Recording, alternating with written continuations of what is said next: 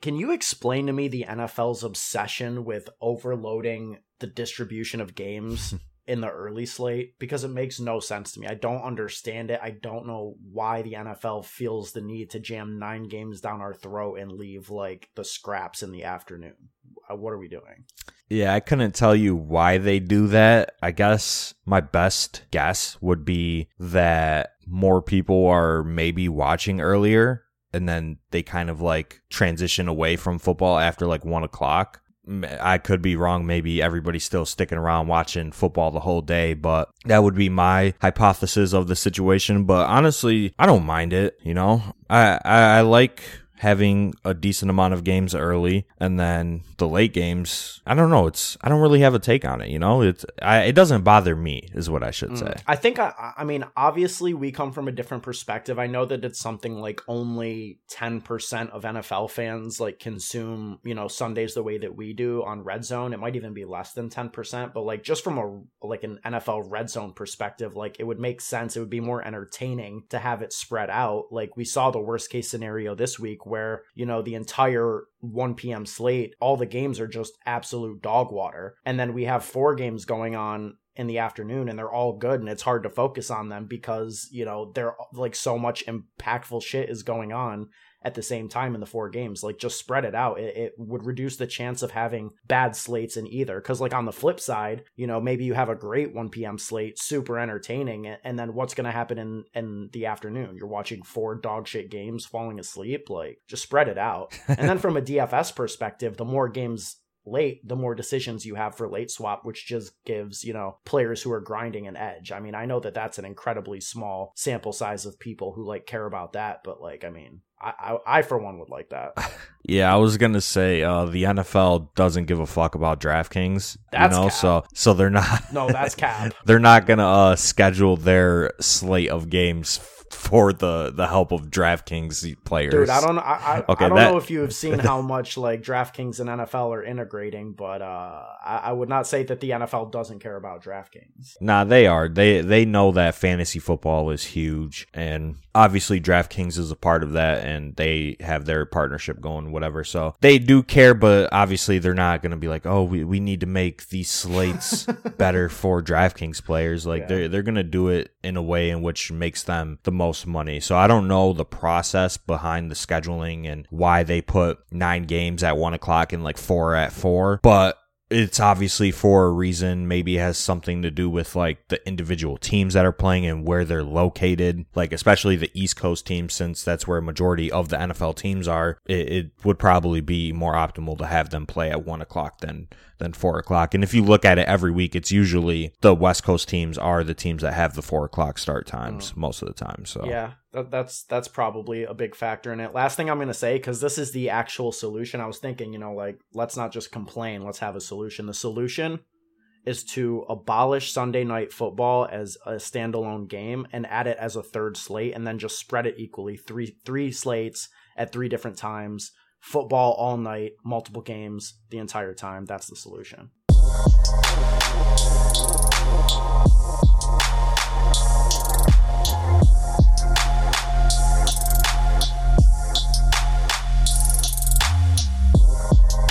What's going on, everybody? Welcome to episode 164 of the DFS Dose podcast, your fix of daily fantasy sports information, strategy, and analysis. I'm your host, Ben Hauver, joined as I always am by Joey Carrion. And on today's show, we're going to be breaking down week three in the NFL from a DraftKings perspective, talking some slate specifics, what the Vegas lines are telling us about the week. We'll talk some chalk, and of course, leverage, stacks, and long shots, everything you need to know to have a good chance at banking a tournament this week. If you're new to the podcast and like what you hear, you can support us by subscribing on whatever podcast platform you use, whether that be Apple, Spotify, SoundCloud, Stitcher, or Podcast Addict. You can find us on YouTube at the DFS Dose, where we produce fantasy content all week, every week, and live stream on Saturdays. And finally, our Discord channel is open and available. The link to join that is in the description to the podcast. Joey, how you feeling, dude? You ready to bounce back after a tough week too? Yeah, of course. Week two was an L, right? Huge L. Mm-hmm. But we don't take L's around here, Ben. We we learn lessons, okay? Oh. Shout out to Big Sean. No mistakes in life, only lessons. And week two was a lesson. It was a lesson on not to play absolute stone old scrubs in cash games. Okay, so I won't make that mistake moving forward. So I'm re- I'm ready to go for week three. Yep, I feel you. We're we're xing out all players over the age of 32 for cash games for the rest of the season. I think that's fair. Yep, of course. all right, let let's see what uh, Vegas is telling us. Get into some slate specifics. Per usual, we've got a 13 game main slate with nine games early, four games in the afternoon. There are five games this week with totals of 50 or above. Top five implied team totals on the slate. We've got the Chiefs at 31, Cardinals 29.75, Seattle 29, Ravens 28.75, and Tampa Bay at 27.75. A lot of the usual suspects here at the top of the list. Joey, what stands out to you from a Vegas perspective? Yeah, what stands out to me is that it's like a very lopsided week in terms of totals. Um, either the total is on the higher end, like so, like 53, 54, or totals for these games are on the lower end, like 45, 43, around there. So that's what's standing out to me. And then obviously you have a couple clear cut games that everybody's going to target Chiefs, Chargers, Bucs, Rams, Seahawks, Vikings, and the Cardinals, Jaguars game. So we kind of know where people are going to go, and rightfully so, those are the best games on the slate. Yeah, I, I was going to say sort of the same thing. It looks like the games that stand out stand out even more than usual just because, you know, the lackluster quality of the games at the bottom of the list. So I think that, you know, as that will reflect into DFS, what we're going to see is a lot of consolidated ownership. And, you know, maybe you can pick or, or find some long shot one offs in those you know less attractive games that'll, that'll be under owned because everyone's stacking the good games but uh, we'll get into that here as we talk about the dfs plays specifically and we and we can dive right into the chalk here starting off at running back. Joey who do you who do you see being high owned at the running back position in week three. I think we're going to see a similar week that we saw in week two and week three, where a lot of the chalk is going to come from the mid range of running backs. So I expect Najee Harris, who only got a $300 price increase this week is going to be chalk once again at home against Cincinnati. But there is some concern. Obviously, we, we know the offensive line concern. And now Big Ben is hurt as well. So if Dwayne Haskins is the starter, I don't know if I really want to play a running back attached to that offense because they already suck and it's just going to get worse if Haskins is in there. But he should be chalk. Mixon might come with ownership at 6,300. And same thing with Chris Carson at 6,400. Both are in good spots. I think, and both should see 18 to 20 touches. So I think they will come with ownership as well. But I, I expect these mid range running backs to come with a majority of the ownership this week. Yeah, I think that makes sense. I mean, at the high end, I could definitely see people trying to get up to Dalvin Cook. Um, you know, we had the injury concern with him. As of Wednesday, he's reportedly going to get, quote, some work during Wednesday's practice. So, I mean, if that means he's limited on Wednesday, that's a pretty good sign for his availability at 8,400. I mean, at home in a shootout game, you know, against the Seahawks, a team that just surrendered like 300 yards to Derrick Henry. I mean, God, like, yeah, I, I think Dalvin Cook's going to be a popular option this week. Yeah, Dalvin Cook should come with ownership if he's healthy and ready to go. It's a good spot for him at home against Seattle, and not much needs to be said about Dalvin Cook. He's a great fantasy player. And Derrick Henry, I mean, he he might come with ownership as well. The Tennessee Titans are most likely going to face Jacob Eason in this spot at home. So it projects to be a favorable game script for the Titans. And as it stands right now, Derrick Henry is projecting better than Dalvin Cook. Now, I don't know if the ownership will reflect that, but it's definitely something to keep an eye on as the week goes on. And, you know, we touched on it in our recap episode. If he continues to see work in the passing game, we're going to have to consider Derrick Henry in cash games moving forward. So something to keep an eye on, but just had to mention the big dog. Yeah, for sure. I mean, I I would like to see it one more time. I mean, if Henry is getting four five, six targets again in a third consecutive week, then I mean, I- will be ready to adjust that that is a new factor, uh, you know, of their play calling this year. So one more week for me to really believe it, but I mean, I'll definitely take some shots on Henry. How can you not when this man has, you know, 50 bombs in his realistic range of outcomes? Yeah, two games isn't good enough for you though. To think that he's all of a sudden a pass catching back, I- I'm gonna say it's not. No. hey, he has more. uh he has more catches than Dalvin in the same amount of targets. So we, we might be sleeping on on Henry this week. And you know, as it stands right now, like I said, uh, he he's projecting better than Dalvin. So I, I might I might play the big dog this week. No bullshit. Yeah, I mean, yeah, sleeping on Derrick Henry's never been a smart thing to do. So you mentioned the mid range, Najee, Chris Carson, but there's another running back that I'm expecting to be relatively popular on DraftKings. You scroll down past 6K, you scroll down past 5K, and I'm looking at 4,800 home running back for a team with a 31 implied team total, six and a half point favorites. I mean, is Clyde Edwards Helaire an amazing play this week or what? oh, shit. amazing play. Probably. 4,800 you know, eight hundred dollars above minimum for a player in the best offense in the NFL.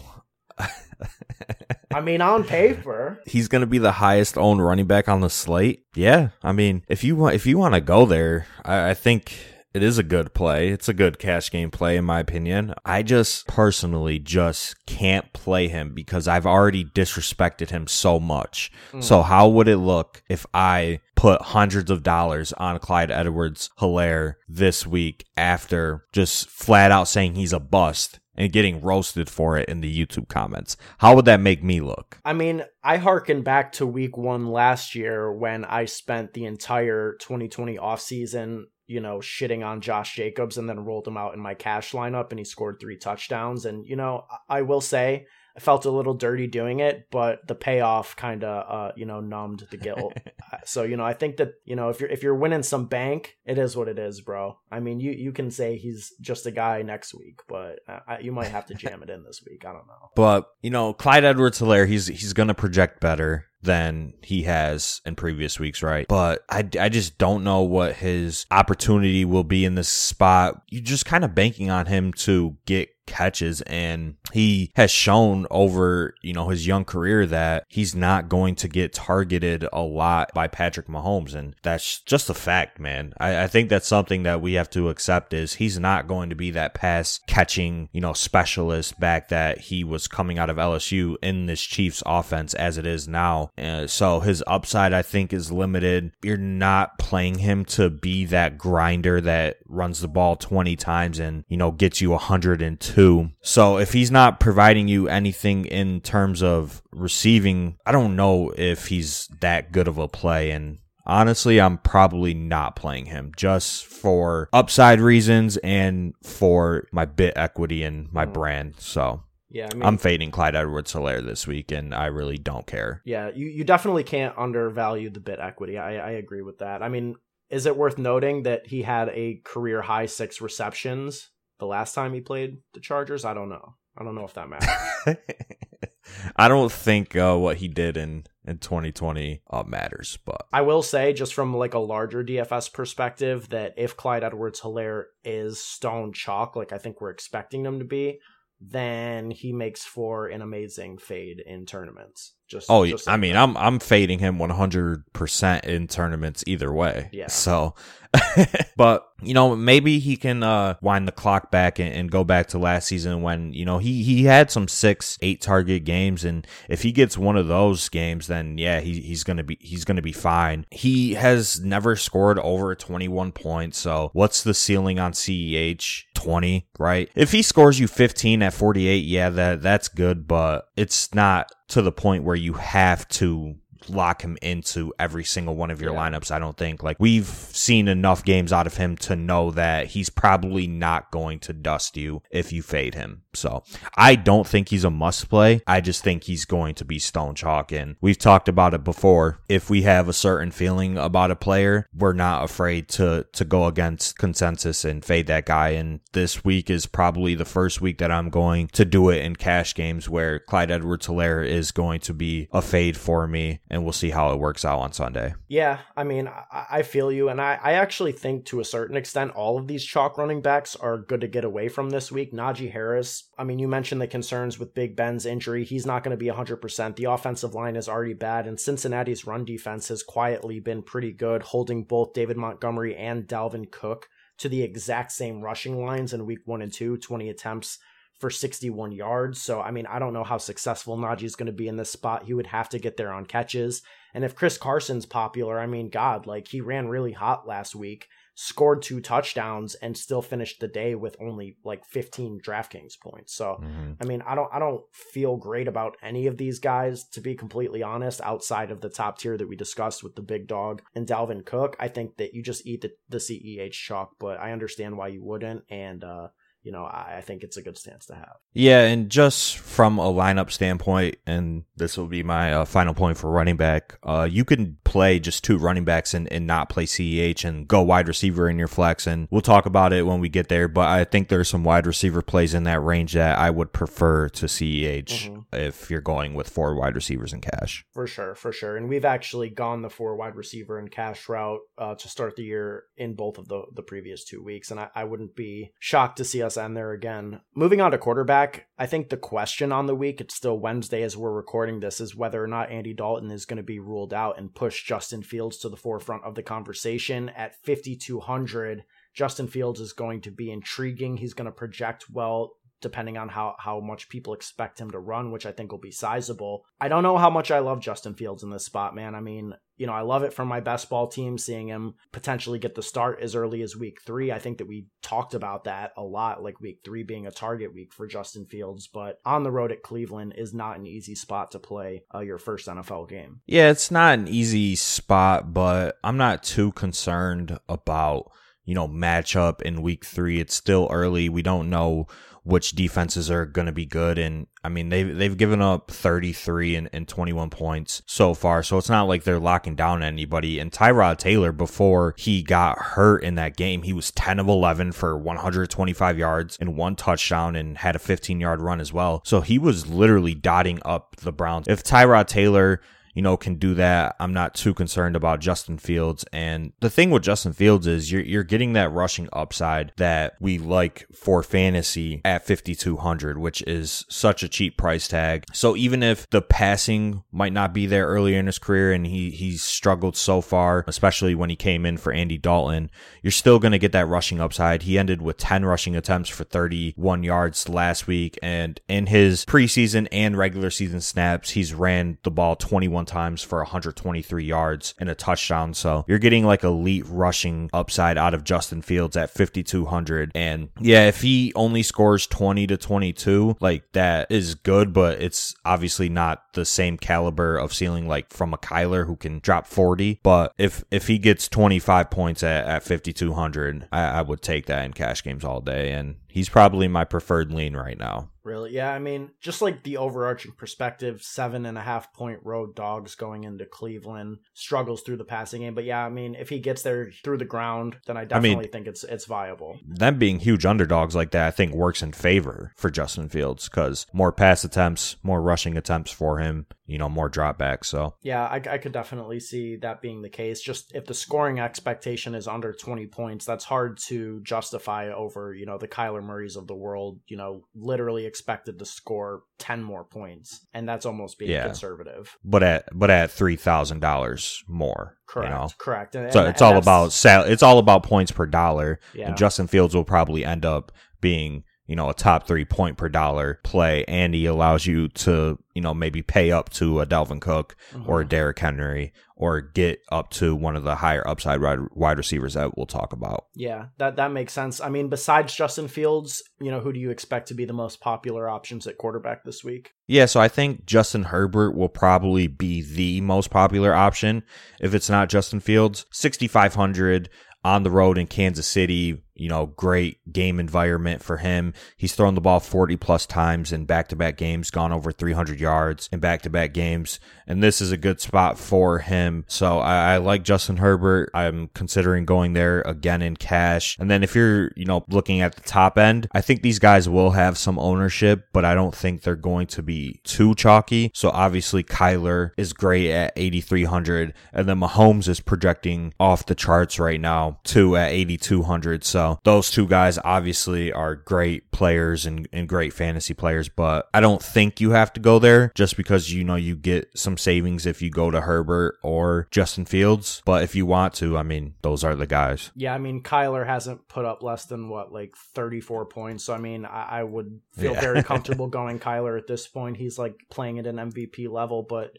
I mean, Justin Herbert's price is depressed because of the way that the game played out, but not because of the way he was playing. If that makes sense, I mean, his stat line of 338 for one passing touchdown could have easily been 400 yards and three touchdowns, if not for some bad officiating in that spot. So I think at 6,500, you're just getting a strong discount on Justin Herbert based off of the box score not based off of the way he's been playing in recent weeks. So yep, exactly. J- Justin Herbert has actually been like really good and, and playing really well. Just like you said, box score hasn't been there, but in this shootout against Kansas City, I, I, think he can easily throw for three or four touchdowns and put up 300 yards. I, I would say he's a lock to go over 300 passing yards in this spot. And sort of correlated to that, moving on to wide receiver, Keenan Allen to me is once again one of the standout plays. I know he didn't eat with receptions the way that we typically see, but he still did cross the bonus. I mean, he had four receptions for over 100 yards, put up 17.8 points last week, and still somehow got a $400 price decrease I mean, Keenan Allen at 6,600 just jumps off the screen to me. Yeah, Keenan Allen, I think, is one of the better uh, wide receiver plays on the slate. It's just, I think a lot of people are going to go to Kupp for $200 more. Mm-hmm. And then you have some decent wide receiver plays below him. So I don't think he's going to be like top three in terms of ownership, uh, but he still should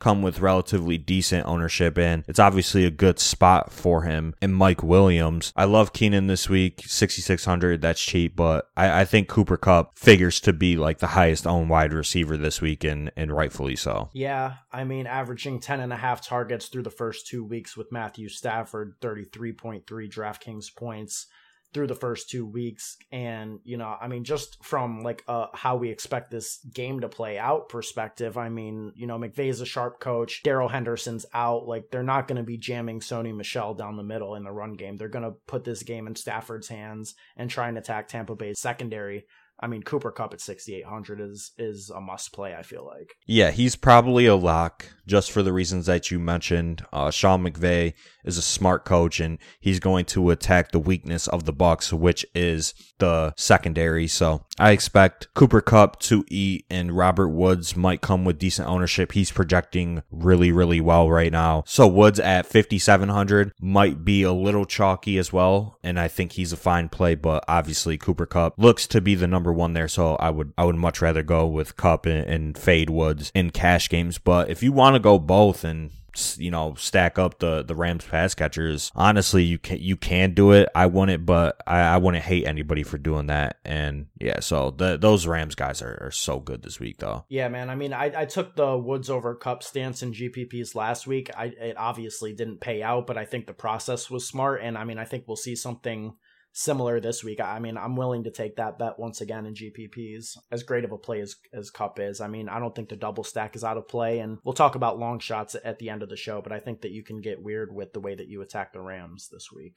Are there any other players that you're expecting to be major chalk at the wide receiver position? Probably not major chalk. I don't expect any of the guys at the top of the wide receiver pool to, you know, be like 25 plus percent owned. But Tyreek Hill could have ownership in this spot. It's a clear bounce back spot for Hill, who only put up five points against Baltimore, and we know his ceiling on a game to game basis. And then Diggs at 7600. I don't I don't think anybody will go there. D Hop might have some ownership, but uh, other than that, I'm not really expecting any of these guys at the top to be heavily owned. Um, I'm expecting the mid range to just be popular. You know, we've already discussed a couple, but the Bucs wide receivers I think are going to be in play, especially uh, Chris Godwin, who got a little price decrease. He's 6,100. You know, I think he's the best Bucs wide receiver personally. Antonio Brown just got put on the COVID list like 10 minutes ago. Oh, wow. Uh, so if Antonio Brown misses this game, that's one less player to take away targets from Godwin and Mike Evans. So I, I think Godwin could see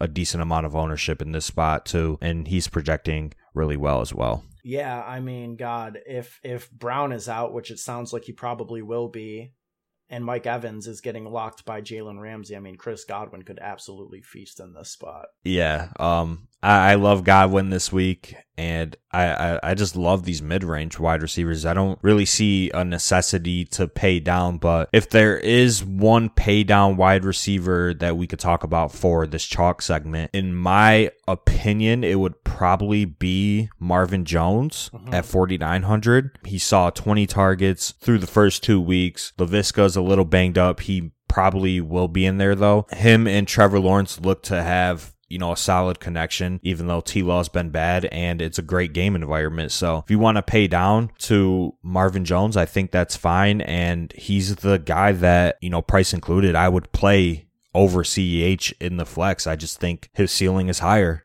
And honestly, I think his floor is very similar to CEH as well. So I would personally play Marvin Jones above CEH in the flex if you go for four wide receivers. I mean, that sounds bold, but it, it really might not be. I think that that's something that we'll definitely have to consider this week. The only other wide receiver that I think could really, you know, develop into chalk is Odell Beckham Jr. this week at, at 5,300. We don't know if he's going to play yet. He's been, you know, making some typical dramatic wide receiver posts on social media hinting that his return is imminent and, you know, he's going to hold the fort down while Jarvis Landry's out. But I mean, Odell Beckham stands out to me at 5,300, you know, just as a player that is wildly undervalued for his potential ceiling. I will I will throw in a, a caveat that I've never gotten Odell Beckham right in DFS. I played him a lot and and I always miss the weeks. I always miss it. So I don't know. I could be bugging with this. Yeah, I don't think he will become chalk either way. Um I think he's just gotten to that point where people aren't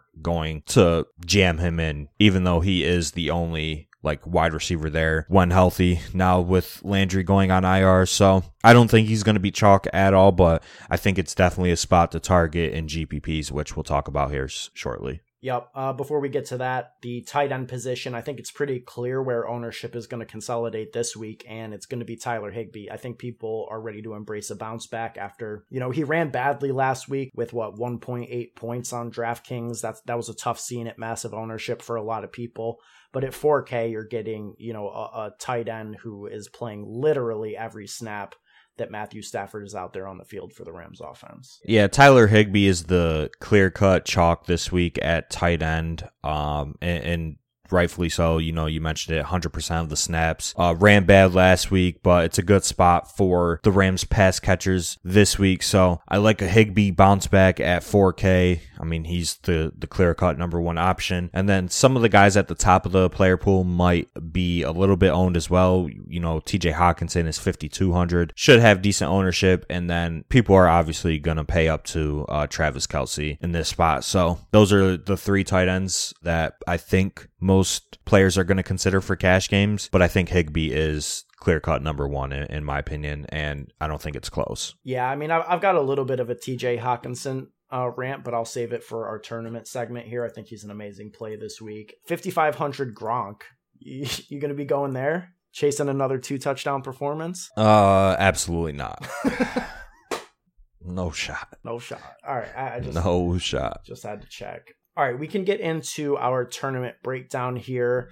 Leverage, stacks, long shots. I mean, Joey, how, how do you plan to get leverage on the field this week? Yes, yeah, so I touched on it in my video, but the way that I like to get leverage is to just go away from the balanced build and target some of these higher upside passing stacks that are going to go under owned. Now, I don't know if the Chiefs will fit into that category, and obviously everybody knows that the Chiefs stack is the best stack on the board every week, but they're always under owned in tournaments just because of that thought. Like people are like, oh, they're the best stack, everybody's going to play them, whatever. But then they end up never being owned. So I love, I love going there if you want to stack Tyreek Hill, Travis Kelce, Patrick Mahomes, and, and then just find a bunch of value guys. But I think one of my favorite stacks this week is the Baltimore Ravens. Lamar Jackson, single stack with Hollywood Brown, or if you want to go with Mark Andrews. But my preferred stack out of that game is Lamar to Hollywood and TJ Hockenson on the bring back. I, I love that for large field tournaments. You get the upside that you want out of your quarterback with Lamar Jackson, elite upside, elite rushing upside. Hollywood Brown has been so consistent ever since the end of last season, and he looks to be like the number one guy in that offense. And Lamar is looking to him quite a bit. And then TJ Hockenson is the number one guy for the Lions, and they could put up points as well. We've seen it over these first two games that the Lions offense isn't like crazy terrible, but obviously they're not going to be able to keep pace, but they should be able to put up some points as well. It's it's funny that that's where you went because you know we didn't talk about it uh, before the show, but this is absolutely my number one stack for the week as well. We we've actually barely talked about Lamar Jackson on the podcast because you know we we cover the main slates pretty exclusively, and he's been on Sunday night and Monday night football. So this is the first main slate that Lamar Jackson is on, and, and you know just in case you're unaware, Lamar Jackson's still doing Lamar Jackson things. His two rushing lines through the first two weeks 12 for 86 and last week 16 for 107 and two rushing alone. Like lamar jackson is still that guy and and i mean marquise brown like you said he's developing in his third year after having a pretty up and down start to his career into being just an incredibly consistent wide receiver. He's fourth in the nfl in percentage of his team's targets. He has a 31.4% target share in the baltimore offense. He, he's a red zone threat at this point which is a new development for him and I mean, he's also a certified G. I, I don't know if you caught this story on Twitter, but Marquise Brown had not one, but both of his girlfriends at the Chiefs game rooting him on. They might have even been in the same section. I mean, utmost respect to Marquise Brown for that. Uh, just that alone makes him a stone lock to me at 5600 yeah what, what a guy uh having multiple girlfriends um living the life but yeah lamar jackson obviously great play he's third in the nfl in rushing right now as a quarterback. Um, so that that just speaks to his upside. And Hollywood is obviously a great play. And then Mark Andrews, who is 5K, is going to go under owned, I think. So you can go, you know, Mark Andrews and Lamar stack or Hollywood and Lamar stack. And maybe if you want, you can get frisky and, and do the, the coveted double tight end mm. strategy in tournaments. I personally won it, but it, it could be viable with Hockenson and Mark Andrews, you know, two top five tight ends. So love that. And then I also love the Russ Wilson stack this week. I, I think that Vikings and Seahawks game is going to be the high totaled game that goes completely unknown in tournaments. And we've seen it over the first two weeks that Russ and, and Lockett have a great connection and have this crazy high ceiling. And then if you want, you can include DK Metcalf in there. So I love the Seahawks stack this week. And then then obviously you have great bringbacks with Justin Jefferson and Adam Thielen as well. So that's kind of my strategy for the week is just to target some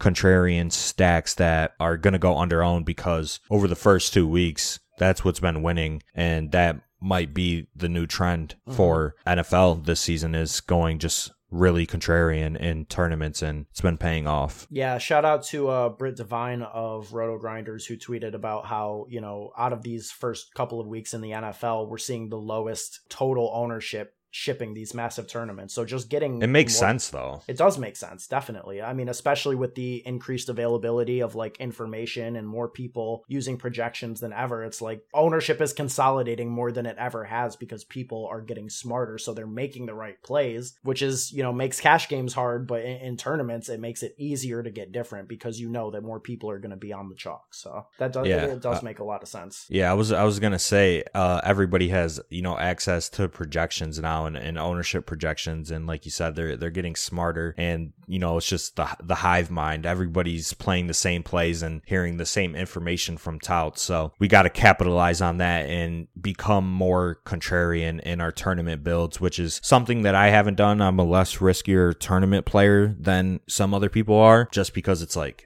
I, I can never play like a KJ Osborn. I, I could never just click him into my tournament lineup. Meanwhile, you know, some some other people can and they capitalized on it last week. So I just need to change that in terms of my tournament building strategy moving forward for this season. Mm-hmm. Yeah, that's that's a interesting bit of self reflection. You know, just going back to your point about the Seahawks stack, are you going to be riding the Tyler Lockett wave, or, or going to be you know on on the Metcalf side of things? Because I, I, think that Metcalf is definitely the better play, but I mean, God, I could definitely see he's Tyler due. Lockett. Yeah, he's definitely due. But eh, I mean, I feel like if I roster him, Lockett's just going to jam it down my throat for the third week in a row. yeah, I think I'm going to have exposure to both. I think both are, are great plays. I mean, they're $100 apart in the same matchup, you know? So. Mm-hmm obviously it, it's kind of just a pick 'em, and I don't know who I would prefer because Lockett has been snapping, but like DK Metcalf is due, like he he's due for a big game, so I, I'm gonna have exposure to both. That's the cop out answer. Yeah, the the due narrative it, it never fails. Yeah. we can wrap this up here with uh, a couple of long shots. Uh, who do you got? Who you taking a stance on? You know, getting getting bold in your tournament lineups with. So this week at wide receiver, in terms of a long shot, DJ Chark. I'm going back there, man. Mm, I like it's that. such a good spot for him. Laviska is banged up. Marvin Jones is going to have ownership, so you get leverage off of him. And he had a bad game in week two, you know, four targets, only one catch. But Trevor Lawrence is just missing him on these deep throws. Like he's getting open, he's burning these cornerbacks. And if Trevor Lawrence can just hit him in stride, like he should have had a long touchdown against Denver. Lawrence just underthrew him. So I'm going back there. DJ Chark, 5,300 in a in a great game environment, and obviously you can do that as a bring back with the Cardinals uh, side of, side of things as your primary stack. So DJ Chark is my long shot of the week, 150 yards and a touchdown. I like that. Yeah, that's that's solid. I mean, when we were talking about Marvin Jones, uh, and you know, I'm just noticing that he's there for 400 more. I think that that's a, that's a great leverage play as well makes a lot of sense. We know the ceiling is there with DJ Chark. Another wide receiver that we know that the ceiling is there for that hasn't really materialized this year is AJ Brown. Um, you know, I, I went to the well in week one got burned. I went back in week two, got burned, and I'm ready to get burned again, man. I mean, I, I know 6,500 for AJ Brown, though. I mean, this is still a player with one of the highest pure ceilings on a week to week basis. We know that he can do it. He's had the opportunity. It's not like he's being phased out of the offense, 8.5 targets per game, which is, you know, standard for AJ Brown. He's not a target monster. He's going to get there on massive plays. And I, I think that he can still do it just because it hasn't happened yet in 2021. I think maybe he's been having some concentration issues. He was joking about it on Twitter, but man, I think this is a good spot. Indianapolis's secondary is not something I'm concerned about. I, I don't want to target this game itself as a stack. Uh, you know, with Jacob Eason starting, I mean, I think Tennessee just rolls in this spot, but I think AJ Brown's a solid solid one off uh, to, to have some exposure to in your lineups this week. It probably sub 5% ownership if, if I were to guess. AJ Brown, great play. Um, Julio Jones is is good too, and yeah, I, have lost money on AJ Brown the first two weeks, so I'm right there with you. I'm ready to uh, lose more money on AJ Brown again this week, and you know I just want to uh, say that Mike Williams is, is, probably like the best tournament play at wide receiver this week. Yeah, I mean he was he was goddamn near that last week too, and and I don't know, people just aren't ready to buy into Mike Will yet, and until they do, I, I think we keep jamming him the the last i mean sort of long shot i want to say is like despite people wanting to target this game and Cooper Kupp being, you know, one of, if not the chalkiest wide receiver on the slate, I don't think that people are going to be playing Stafford stacks that much. And I think that you can get really different even from other Stafford stacks just by adding a second wide receiver to the Cooper Kupp mix. You know, both of the other ancillary wide receivers are extremely cheap. They're going to be 1% owned. You know, Van Jefferson was, you know, the recipient of Stafford's first pass attempt as a Ram, you know, for an 80 yard touchdown bomb. So I think that you could go there at 3,400. And DeSean Jackson, I mean, he wasn't targeted last week. I don't know if he's a factor. I don't. I don't want to get burned by an old man again. But at, at 3K, I don't know. Revenge game against Tampa, maybe. I don't know. yeah, I mean, probably not on DeSean Jackson, but I definitely love the Matt Stafford stack uh, just because he's not going to be owned. He's sixty four hundred, hundred dollars below Justin Herbert, so people aren't going to go there. Uh, it's just hard for him to hit his ceiling. You really need him to go for like what three fifty and three for him to to really keep pace with some of the top guys. So that's why people aren't going to go there. But I, I could see why stacking him would, would be good. And then one of my favorite stacks that goes along with DJ Chark is just Trevor Lawrence, who's 5,500. And I just think in this game, he, he's going to have to keep pace if the Jags want a chance in this game. And the Cardinals don't have a great defense. You know, they just let Kirk dominate them. So I like buying in on Trevor Lawrence at 5,500 in a bounce back spot against the Cardinals. And all of his wide receivers are 5,300 and below. So it's easy to double stack. And then you have great bringbacks as well with D Hop, Rondale Moore. If you want to go with like Chase Edmonds or Christian Kirk, that that's fine too. So I, I, I like stacking the Jack side of the ball, even though it is kind of disgusting. Yeah, I mean, God, T Law's got to got to bounce back in, in one of these games, right? Yeah, he he has to, and I think this is a very good spot for him to throw like three touchdowns at fifty five hundred. Yeah, I, I, could definitely see that, and it's going to be low owned. It's going to be contrarian, so I, I like that for sure. Let's close out the show here with our best bets of the week, Joey, and we're going to be focusing once again on PrizePicks what are you what are you liking for the player prop side of things this week? So I, I have two picks that I like. My first pick would be Kirk Cousins over 265 and a half passing yards. I just think in this game, 55 point total for the total to get reached, both offenses are going to have to score the ball a lot, which means I think Kirk Cousins will be passing the ball a lot. The Vikings defense is horrible, so this should be a back and forth shootout game. So I like Kirk Cousins to go over his passing yards. And then Joe Mixon his rushing yard prop is 62 and a half right now, and I like that as well. Joe Mixon is second in the NFL in rushing yards right now. He's been a touch monster. He's second in the NFL in rushing rushing attempts behind Derrick Henry. So I think 62 and a half is just a very low line for a player that's going to see 25 touches against the Steelers defense that is not going to have TJ Watt. They lost Devin Bush last week and they had a couple more injuries as well. So those are my two fa- favorite props for this week. Joe Mixon over 62 and a half and Kirk Cousins over 265 and a half passing yards. Yep, I, I like both of those. They they appear solid to me. I've got two as well. Just sort of building on what I've been talking about all episode, I, am taking the over on Stafford's passing yards at 290.5. I mean, I think that he goes over 300 easily in this spot. McVay is going to know that if they want to beat the Bucs, they're going to have to do it through the passing game. Darrell Henderson's injured. They're not going to be jamming Sony down the middle of the D line here. Stafford is going to throw for 300 easily. And I also like the under on Najee Harris's rushing prop at 69 and a half. Just seems high for him. I mean, Demont, Dalvin Cook both hit the unders against the same Cincinnati team. I, I don't think that Najee is going to be doing what they couldn't. You know, overall, Najee just hasn't looked good besides one impressive stiff arm. He, he's looked pretty average as a running back up to this point. I don't think the week where Big Ben is is injured and, and you know either going to be playing injured or you know ceding the start to Dwayne Haskins. It's it's just not a good spot for any of the Steelers skill position players this week. Yeah, I I definitely like those bets. I I like Stafford to go over, and like you said, Najee has been average, so I I like that bet.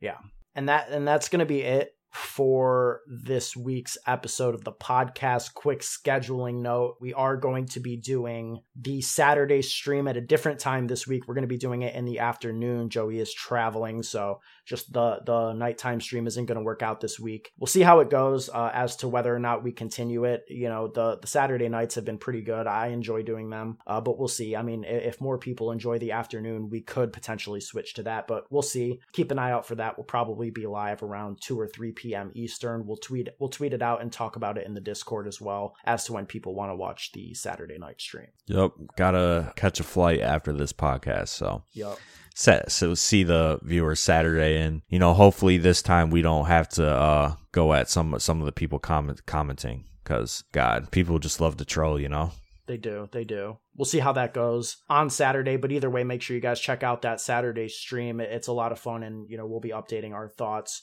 with the information that we get over the next three days of practice reports but like I said, man, that's going to be it for episode 163 of the podcast. Make sure you follow us on Twitter at the DFS Dose, as well as our personal Twitters. I'm at Ben Hauver. Joey's at Joey Carrion DFS.